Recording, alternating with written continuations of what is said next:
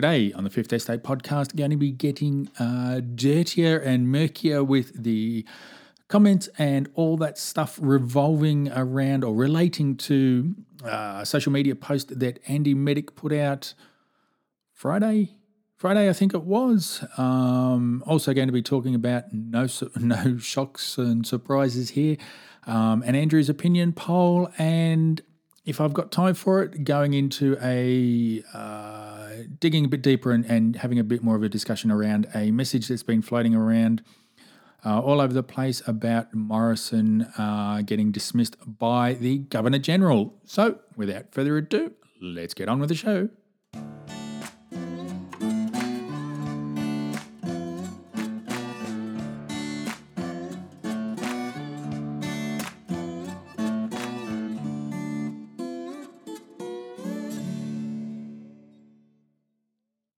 Hello everyone, my name's Cameron Blewett and you're here for the 6th episode of the Fifth Estate Podcast. And first cab off the rank today is getting ankle, knee, neck deep in the murkiness that is going on with comments from Andy Meddick on Friday afternoon. Now, for those who came in late, he did put a social media post out at, what time was it, 20 to 2 on Friday the 19th, making a statement saying that he's concerned and that he'd spent the early hours of the morning, this is Friday morning, in hospital with her after she had been allegedly assaulted.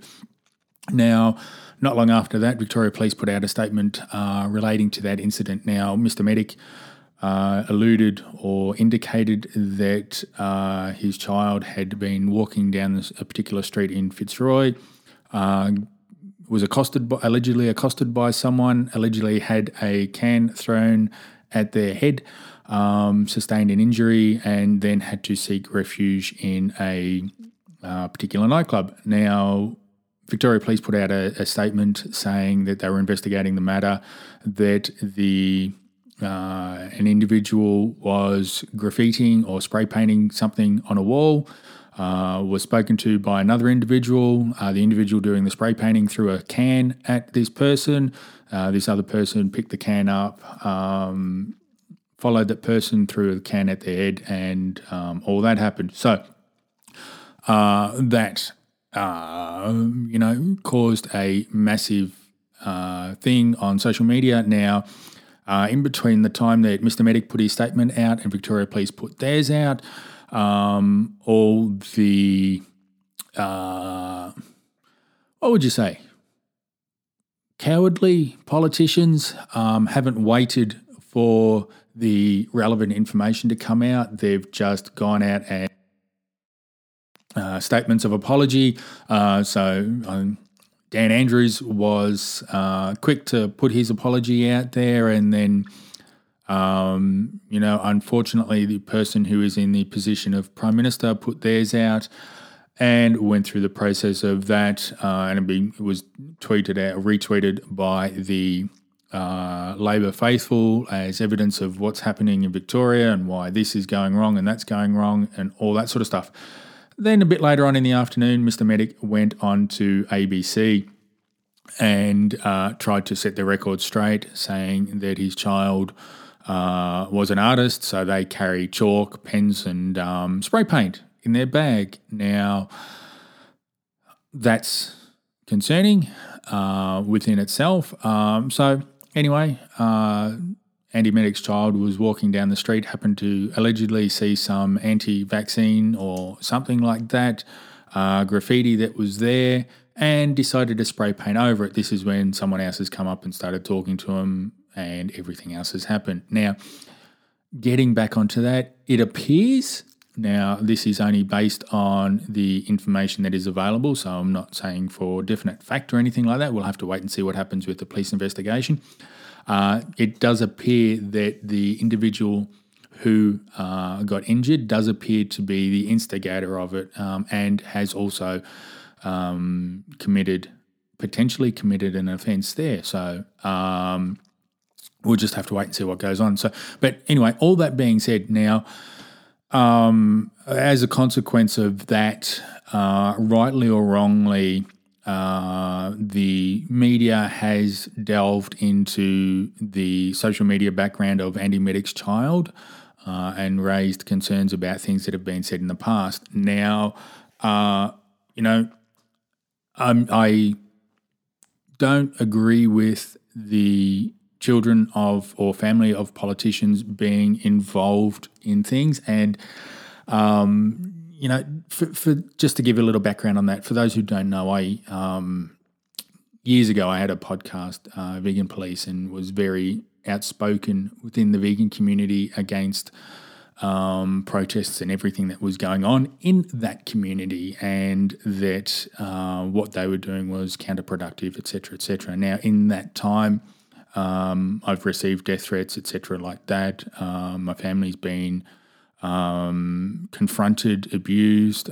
Friends have been ostracised from what you'd call the vegan community because of their association with me and everything like that. And so, whilst I'm not saying that I understand exactly what they're going through, I'm fully aware of it because some of the comments that I've received have been vile and disgusting, and for to have that from vegans who are quote unquote supposedly compassionate, et cetera, is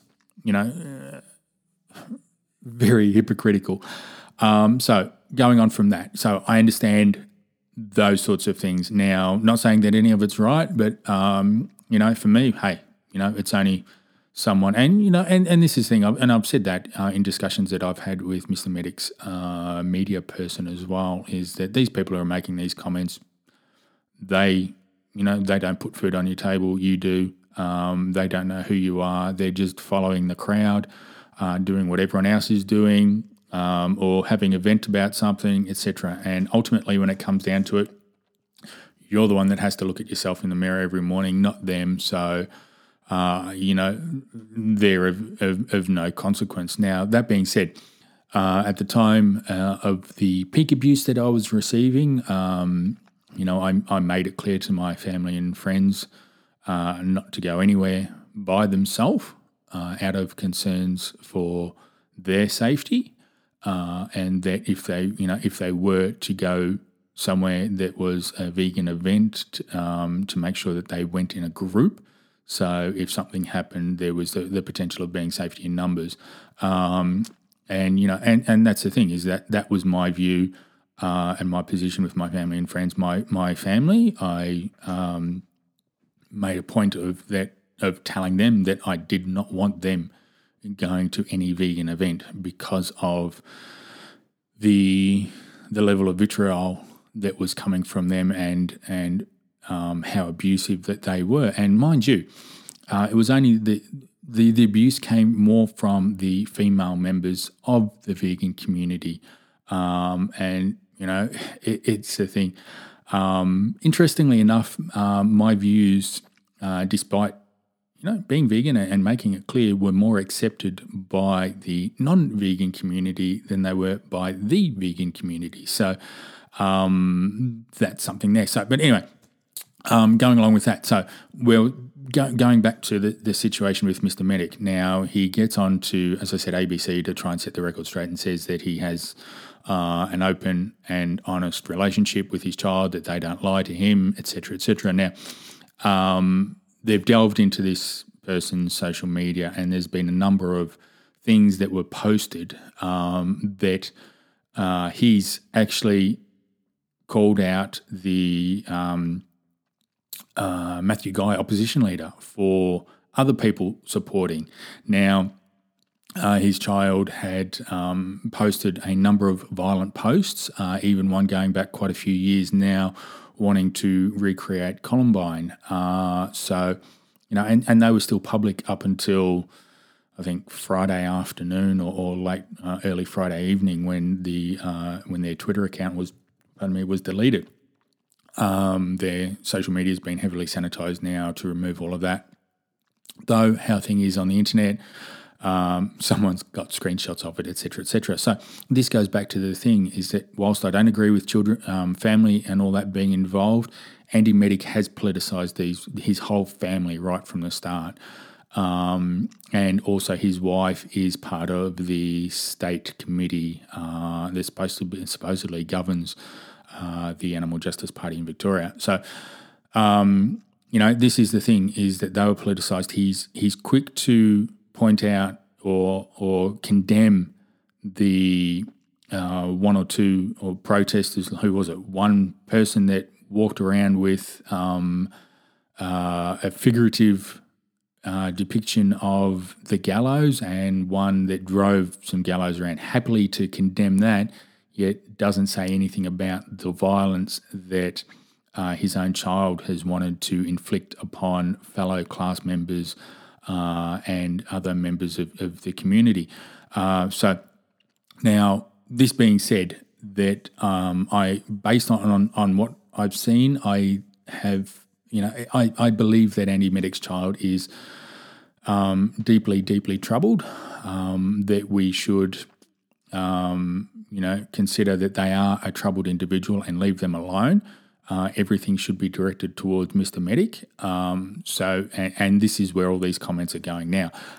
So right from the start, Mr. Meddick was quite happy to say that this alleged assault happened because of his child's relationship to him and his stance and everything like that. When it comes out that it wasn't related to that, he gets onto ABC and alludes to the fact that this is what his child has the feeling or belief that it was, and yet can't say if any comments were made that, hey, you know, for example, your Meddick's kid, blah, blah, blah, blah, blah, blah. So, you know, and this is the thing, this is his continual, is it deliberate deception? Is it that he's trying to portray himself as a victim in the hope of getting sympathy for easy views? Who knows?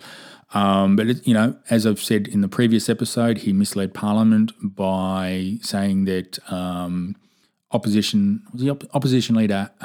No. Was he? I can't remember what he Tony Abbott, standing in front of the sign. I think he was opposition leader of that sign about Julia Gillard, when he's turned around and said that the sign said "kill Julia Gillard" when it didn't. I'm yet to find one that said "kill Julia Gillard."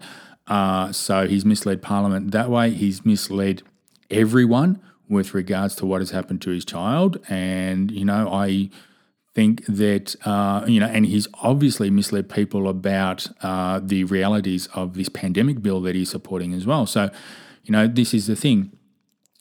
He's put the challenge out there to Matthew Guy to be a leader and condemn everything. I think that, you know, he needs to do the same thing, be the leader he is, condemn everything, and because the deception and deliberate misinformation has come from him, he needs to resign from Parliament. He needs to step down as leader of the Animal Justice Party, and just turn around and say, no, that's it. He's got to quit. No if buts are about it. You know, and that was the other thing. He misled Parliament inside and outside about and activities of a journalist who, you know, I believe it's Avi Yemini, about that. So, you know, he needs to stand down. He, you know, he's you know, there's too much stuff that's going on. Now, obviously, having said that, I think I've just blown my chances about getting him to appear on the podcast, though we will have to wait and see what the future holds. You know, but that's the thing. He needs to resign. I don't think he's fit to serve as a representative for Western Victoria, because I don't believe that it's possible that people can have faith in what he's saying is true or is the reality or anything like that. So, you know, what other option is there? I think he's got to stand down. But, you know, I know that won't happen because the party's addicted to the money that they get. Similar situation happened with Mark Pearson in New South Wales, with his behaviour and attitudes and things like that. You know, as a micro party that wouldn't have got in on their own right, they've got in off preferences from the Greens and others. So, you know, this is the thing, is that, you know, they're not going to stand down. They're not going to do anything that results in their, you know, their income, their, for want of a better term, cash cow being cut off. So this is the thing, you know, I think that we all do need to do it. If there's any vegans listening to this and you are a member of the Animal Justice Party, bring it up. Contact the state committee and tell them that he does need to resign because he's betraying the values of the Animal Justice Party, which they say their core values are kindness, equality, rationality, and non-violence. You know, he's not displaying kindness by supporting a bill that gives authorised officers and police at request to have a warrantless entry into a property. That, you know, his support of the state of emergency that allowed or that gave Victoria Police the justification to use the critical incident response team and I believe the special operations group and firing rubber bullets and pepper balls at crowds that prior to police intervention were peacefully gathering. So, you know, definitely not kindness there, definitely not equality there, where he's happy to create a two-tiered society, you know, a two-class society where there's the those who participate in the therapeutic regimen and those who don't, those who are happy to show their papers to say they're participating and those who don't. There's definitely no equality there. There's no rationality in the going along with the bad advice from the chief health officer that a state of emergency is justified, and there's definitely going against their core value of non-violence if he's allowing Victoria Police to use the violence on unarmed citizens who are peacefully protesting. And this is the thing, you know, yes, there may be one or two people who are troublemakers. You get that everywhere. As a majority, as a whole, they are peaceful or they were prior to police intervention.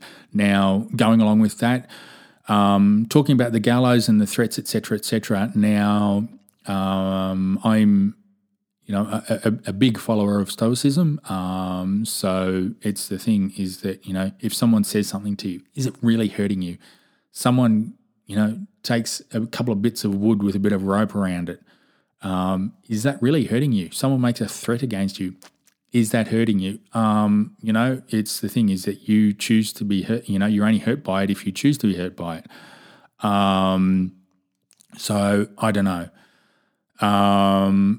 You know, and by the other token as well is that, you know, we want free speech. And, this, you know, the same thing goes with the union movement that Meddick supports and vegans, et cetera, is that, you know, you can't have it both ways. You can't expect to be able to go out and protest as part of the union movement and expect your, you know, to be able to be given freedom of association and, you know, freedom of speech, etc., and then condemn others who are doing the same thing. Yes, it may not be something that you like, though, you know, just because someone's carrying a noose around and a gallows, a makeshift gallows, you know, have they done the wrong thing? Is because it upsets you, is that justification for having them, you know, their voice silenced? And so, you know, it does get murky. It's a whole lot of,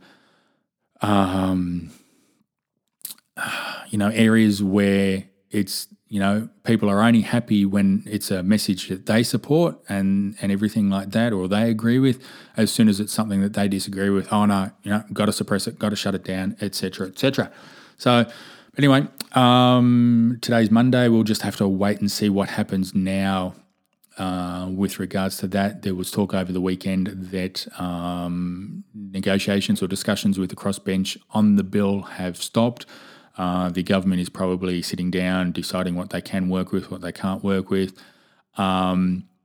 my thoughts are that it comes down to the Sustainable Party member.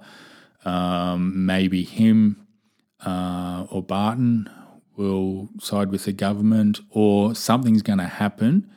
As I've said all along, a possible false flag event that will get the Liberal Party on side, because we know Matthew Guy is a leader based on media cycles. The media put claims of, right-wings, extremists and Nazis and all that sort of crap being involved in these protests. So Matthew Guy caves in and forbids any member of the Liberal Party from talking to their constituents. Now, hey, as I've said all along, Matthew Guy has not done anything since he's taken up the mantle of being opposition leader that separates him from Dan Andrews. So he's literally only Dan Andrews light. He's not positioning himself as a genuine leader of the opposition where there is an alternative. So if there's no alternative, why should we vote for Matthew Guy when, hey, sometimes it's better the devil you know? Now, that being said, it gets into the next bit where, not surprising, there's a big opinion poll that everyone's talking about that says Supreme Leader Andrews is set for a third term because 66% or 65% or whatever percentage it is of people support Dan Andrews, blah, blah, blah, blah, blah. Now, what they fail to tell you is that this was only a poll of 1,029 people. It was an online opinion poll. It wasn't picking up the phone and calling people and talking to people and just having a random discussion that way. It was people that had seen an ad or seen something and responded to it, gone online, ticked their boxes. So how skewed is that? Well, we know there's lies, damned lies in statistics. So there you go. I don't know, if anything, if what has happened over the weekend continues for the next 12 months, and it should, because one way or another we're going to have some sort of draconian legislation to look after this quote-unquote pandemic, that all this is going to continue. So if this continues until November next year, then, Andrews is in a position probably to not be able to form government. Obviously, once again, that depends on the Liberal Party under Matthew Guy being able to differentiate themselves from what the Andrews regime is doing at the moment. Now, differentiating themselves, I don't know whether it's a good segue or not, but I'm going to make it one. In the segue to the next bit where there's been a message floating around. I've received it from a number of people and floating around through Telegram, et cetera, et cetera. Now, I'm going to read it out. So it's someone says something, here's an article that you won't see in the news. With two Liberal senators and two One Nation senators now pledged to withdraw their vote until the Prime Minister steps in and ends the vaccine mandates, then Parliament is on a collision course with the Governor-General. In fact, these are the settings that led to the infamous 1975 constitutional crisis where Sir John Kerr dismissed Prime Minister Gough Whitlam after the Democrats in the Senate blocked supply. Pauline Hanson and the three senators have created settings in the very same constitutional crisis if they hold true to their word and withdraw their votes. This will leave the PM with the option of upholding Section 5123A and Section 109 of the Constitution, as requested in One Nation's new private members' bill, or walk to Government House and notify the GG that an election must be called. If he doesn't do either and the Senate remains blocked, then the GG has no choice other than to dismiss the Prime Minister, appoint a caretaker and call an election of both houses. Listening to Pauline Hanson last night, she's not budging and she has the Constitution on her side. Whilst Whitlam's decision dismissal may have been seen as partisan, this dismissal, if it were to happen, would have been assisted by two members of the Prime Minister's own party. That's how far from the Conservative base Scott Morrison has drifted. This should be the only news in the country. Now, a couple of things about that. The bit that talks about Whitlam's dismissal is right. Now, the Governor-General did come in and dismiss Parliament because the Democrats or the Senate had blocked supply. Now, with regards to this situation, That's not going to happen. All that will happen is that the PM will have a trigger for a double dissolution election. Now, double dissolution elections are nothing new. Howard had a couple in the past, and I think Abbott called one, or there was one recently. So a double dissolution election is where a bill passes the House of Reps and then goes to the Senate and gets blocked. With no amendments or anything like that. Now, the House of Reps can produce that bill again and present it to the Senate. If it gets blocked again, then that's the trigger for a double dissolution election. Just because it is one doesn't mean to say it's going to happen. What normally happens is that the Prime Minister or the party, you know, that has the majority, tends to use the threat of a double dissolution election as a bit of a stick for new senators, because the Senate normally goes through a half-Senate election every 4 years. 4 years? When there's a federal election. So there's a full House of Reps election, because that gets, you know, that's a full vote, but there's half a Senate. At a double dissolution, it's a full House and a full Senate. So that's when that happens. The PM can have as many triggers for a double dissolution election as they want, but after, if they used that as a trigger for the election, that bill needs to be presented to both houses at the once the election's been called and everything, everyone's gone in and blah blah blah blah, all gone through all that process. So it needs to be presented to a joint sitting. They don't normally do that, because unless they have the majority in both houses, then that can be embarrassing. What happened with blocking supply? Now, supply isn't your average, you know, your normal everyday bills. Supply bills are what happens for like appropriation, for taxation, etc. So this is how the government gets money. So if those bills are blocked, then, you know, theoretically the government has no money to be able to pay pensions, government services, etc. So that's what supply is. And with an election being deemed to be having to be held, I think by November next year, I don't think that there's any appropriation bills before the House of Reps or before Parliament. And if there was, I can imagine Albanese and the Labor Party would be having a massive conniption about that, because they've effectively said that Morrison's in caretaker mode, you know, till the next election.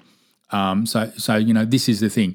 Now, going back to that, section 21, 5123 relates to, is it 51? Yeah, 5123A. That relates to the Commonwealth passing laws for civil conscription of the medical fraternity.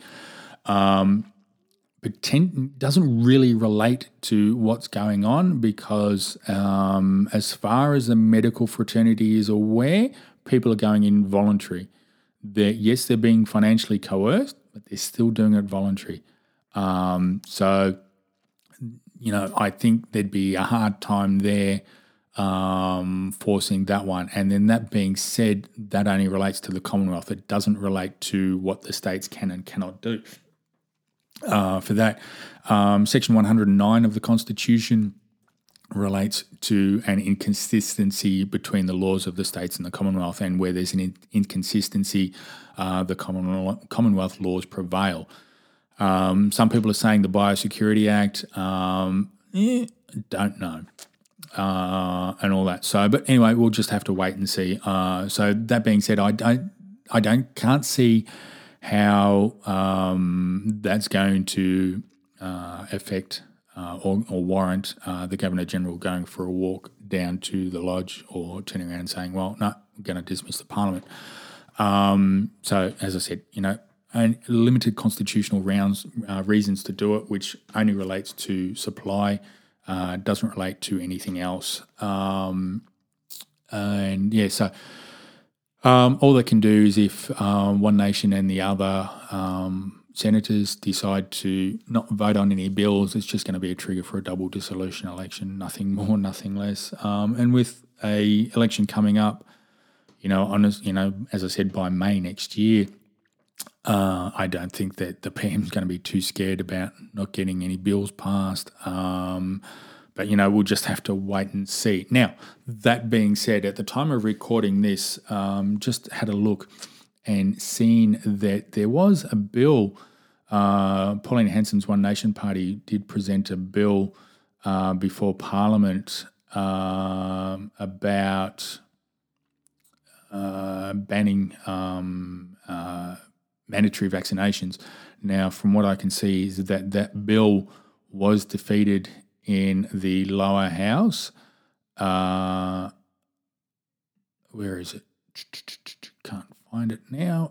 It was defeated in the lower house. The only ones who supported it were those members who said that they would support it. I think there was about 5 members or something like that.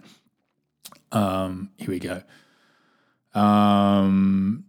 It was the One Nation's COVID-19 vaccination status prevention of discrimination bill. Only Senators Antic, Favarati, Wells, McMahon, Rennick and Carnarvon crossed the floor to support the bill. So this means that Liberals, Nationals, Labor and Greens all voted to dismiss the bill. So we'll just have to wait and see. Why the PM didn't support it, I don't know. So we'll just have to wait and see with regards to that one. You know, but it, you know, and that being said, you know, let's say it did, the bill did pass through the Senate and then down to the House of Reps. Does the Commonwealth have constitutional authority to be able to pass laws relating to that? I don't believe so, unless they use the section, 29 of the Constitution, which relates to, 5129,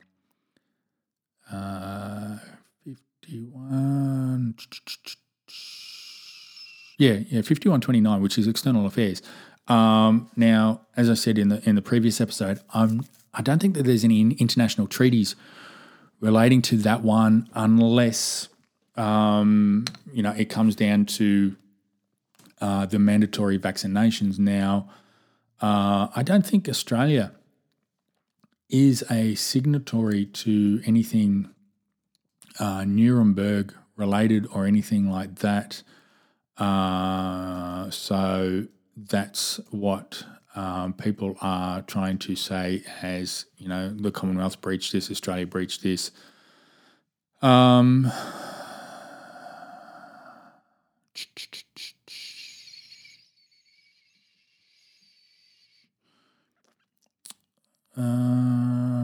know. Anyway, but yeah, I we'll just have to wait and see. But, you know, people are still going voluntary. So it's not a forced vaccination, regardless of whether you're being coerced or not. People are still going voluntary, and this is how it's going to be hard to challenge it. Yes, they're being coerced. It's going to be a murky area, and honestly, it's going to make a lot of lawyers pretty rich if there's a change of government. So what else is there? So yeah, you know, just be very, very careful about what you see being shared on social media. There's a number of I don't know, potentially well-meaning people that are spreading out the wrong information, but then there's a lot of organisations out there who are deliberately putting out misinformation. I think that there's, as I've said in the past, I think that there's going to be a lot of things that are done that are being done in such a way as to break people, to break the will of people, and to get them turning around saying, "Oh, you know what? There's no chance." You know, I still don't agree that protests is the right thing to do. Yes, it makes it heard. But it's easy for the regime in power to dismiss it just by you know, throwing a couple of choice labels at people, and then bang, that's it. Then the whole message gets dismissed. So, you know, we'll just have to wait and see if that happens. So as it is, you know, as I said, a week's a long time in politics. It seems that down here a day is a long time in politics. Now, last episode I did promise that I would do one on Glenn Beck's program. That is going to be the next episode. I managed to watch that over the weekend and have a lot of notes. I just want to get this podcast out because there's stuff that I needed to talk about from the weekend that I thought was important. If today, between now and when the next podcast is done, is a similar day where there's a lot of stuff happening, you know, I'll get... I might do two episodes for the day. But moving forward from here, yes, this one's going to be out late in the day now, but coming on from that, future episodes will be put out at around about 10 o'clock every day. Still working on doing one on Saturdays and Sundays as well. So if you're subscribed, subscribe. Working on getting the website up and running and all that sort of stuff. But please... share this to everyone and all that sort of stuff. Please let me know. Feel free to contact me or leave a comment on the podcast whether you like it, hate it, think I waffle too much, whatever. But, yeah, you know, this is only being done for you to give you information and tips and things. Oh, so that was one other thing. Now, something that happened over the last couple of days. As we know, this two-stage society is two-class society has come in. Now, I did give recommendations on what people should be doing about writing a letter to the secretary to seek compensation for the insufficient grounds for the chief health officer. I've done that, you know, making that clear right from the start. So this is my only position on it. It's not legal advice or anything like that. I did go to a supermarket over the week, what is deemed to be a non-essential store, that and went and had that discussion with the person. I actually spoke to the manager because I don't believe that it's, you know, it's not something that you know, someone down the food chain should have to deal with. So I had an open and honest discussion, respectful discussion with the store manager, explained my position. And then they told me that, you know, this is company policy, that's that. But then, you know, they did say that if I was to enter, that they wouldn't be crash tackling me to drag me out of the store, and no one else would. So, you know, as I said, I made it clear to that person I wasn't there to cause trouble, that if they told me to go, I would go quietly. But also let them know what I was doing and the potential consequences for it if they did. How you do it is entirely up to you. Your mileage may vary. You may get turned around and said, no, you're not coming in regardless, and all that sort of stuff, but we'll just have to wait and see. I think it is there, if you do it the right way, to do that. Now, the thing that was, you know, a little bit off-putting, you know, I won't say it's off-putting because I just totally ignored it, was that this person did say that, you know, if you do enter the store, the only thing that I ask is that you do what you have to do and get out as quick as possible. So, you know, that's... you know, leads the potential to being, say, hey, you know, you're still unclean. You know, we can't stop you coming in, but hey, if you're in here, you need to do what you've got to do and get out. So, you know, there's that. We'll just have to wait and see. But you know what? When you're dealing with people now, remember, don't get up and don't take your phone out and stick it in their face and all that sort of stuff. Have respectful conversations with them, because as much as I don't think it is a defence, they are only doing what they're told to do. These are conversations and decisions that are made well above their pay grade, and all that sort of stuff. So we'll just have to wait and see. You know, it will take a while for all this stuff to float through. courts and everything like that. But you know what? Who knows? As Rand Paul has said, history will be the judge of, of what's going on. So anyway, that's about it for this one. Thanks for listening. My name's Cameron Blewett. This was the Fifth Estate Podcast. Bye for now.